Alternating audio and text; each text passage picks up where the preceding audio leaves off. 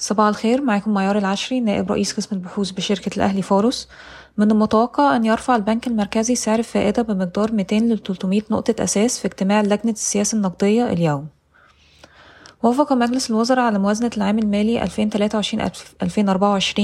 ستزيد وزارة المالية إنفاقها على برامج الأمان الاجتماعي بنسبة 28% ورفعت مخصصات دعم المواد الغذائية بنسبة 20% ودعم الوقود بنسبة 24%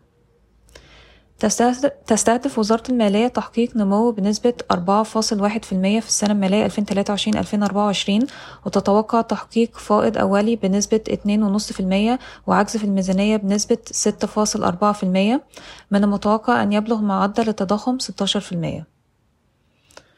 رفعت وزارة السياحة أسعار تذاكر زيارة المواقع الأثرية والمتاحف اعتبارا من 1 ديسمبر 2023 نمت الصادرات الغذائية بنسبة 3% على أساس سنوي في الفترة يناير وفبراير 2023 لتصل إلى 665 مليون دولار.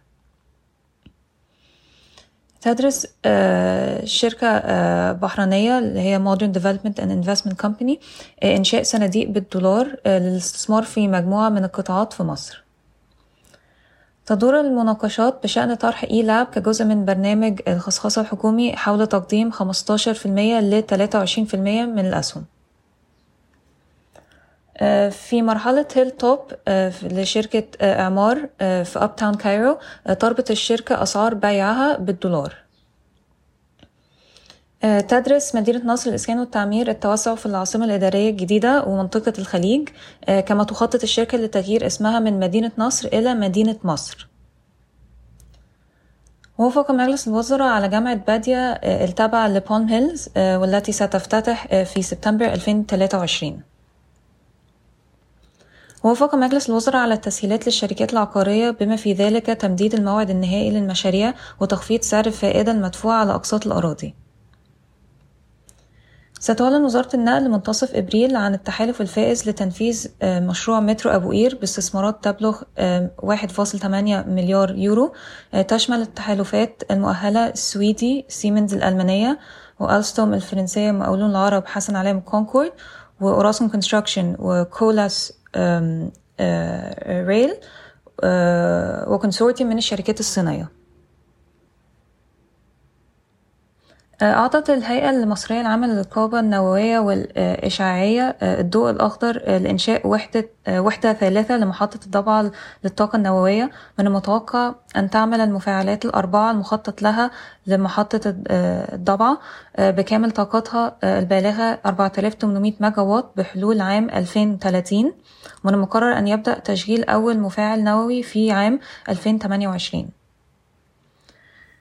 وصل صافي ربح ام تي اي في الربع الرابع من 2022 إلى 127 مليون جنيه بارتفاع 218% على أساس سنوي وارتفاع 75% على أساس ربع سنوي. ليصل صافي ربح السنة إلى 343 مليون جنيه بانخفاض 7% على أساس سنوي. وقع مجلس الوزراء على التراخيص الذهبية لشركة بوش آه بي اتش بي اي اس اتش هوم اللي هي تابعة لبوش وتاجر التجزئة التركي Beko. ذكرت صحف محلية أن هيئة التنمية الصناعية تعتزم تقديم خدمات رقمية للمستثمرين بالتعاون مع e-finance وافقت لجنة القيد بالبورصة المصرية على الإدراج المؤقت لأسهم شركة Digitize للاستثمار والتكنولوجيا برأس مال 12 مليون جنيه. قررت Cairo Poultry عدم توزيع أرباح نقدية عن عام 2022 وافقت الجمعية ل Contact Financial على توزيع أرباح نقدية بقيمة ربع جنيه للسهم تاريخ التوزيع 13 إبريل 2023 يريد فيصل الاستثمارات المالية تابعة لبنك فيصل الإسلامي إطلاق صندوق صكوك بمليار جنيه بنهاية 2023 لدي المغتربين المصريين اللي بالخارج الآن خمس سنوات لإحضار سياراتهم إلى البلاد بدلا من عام واحد.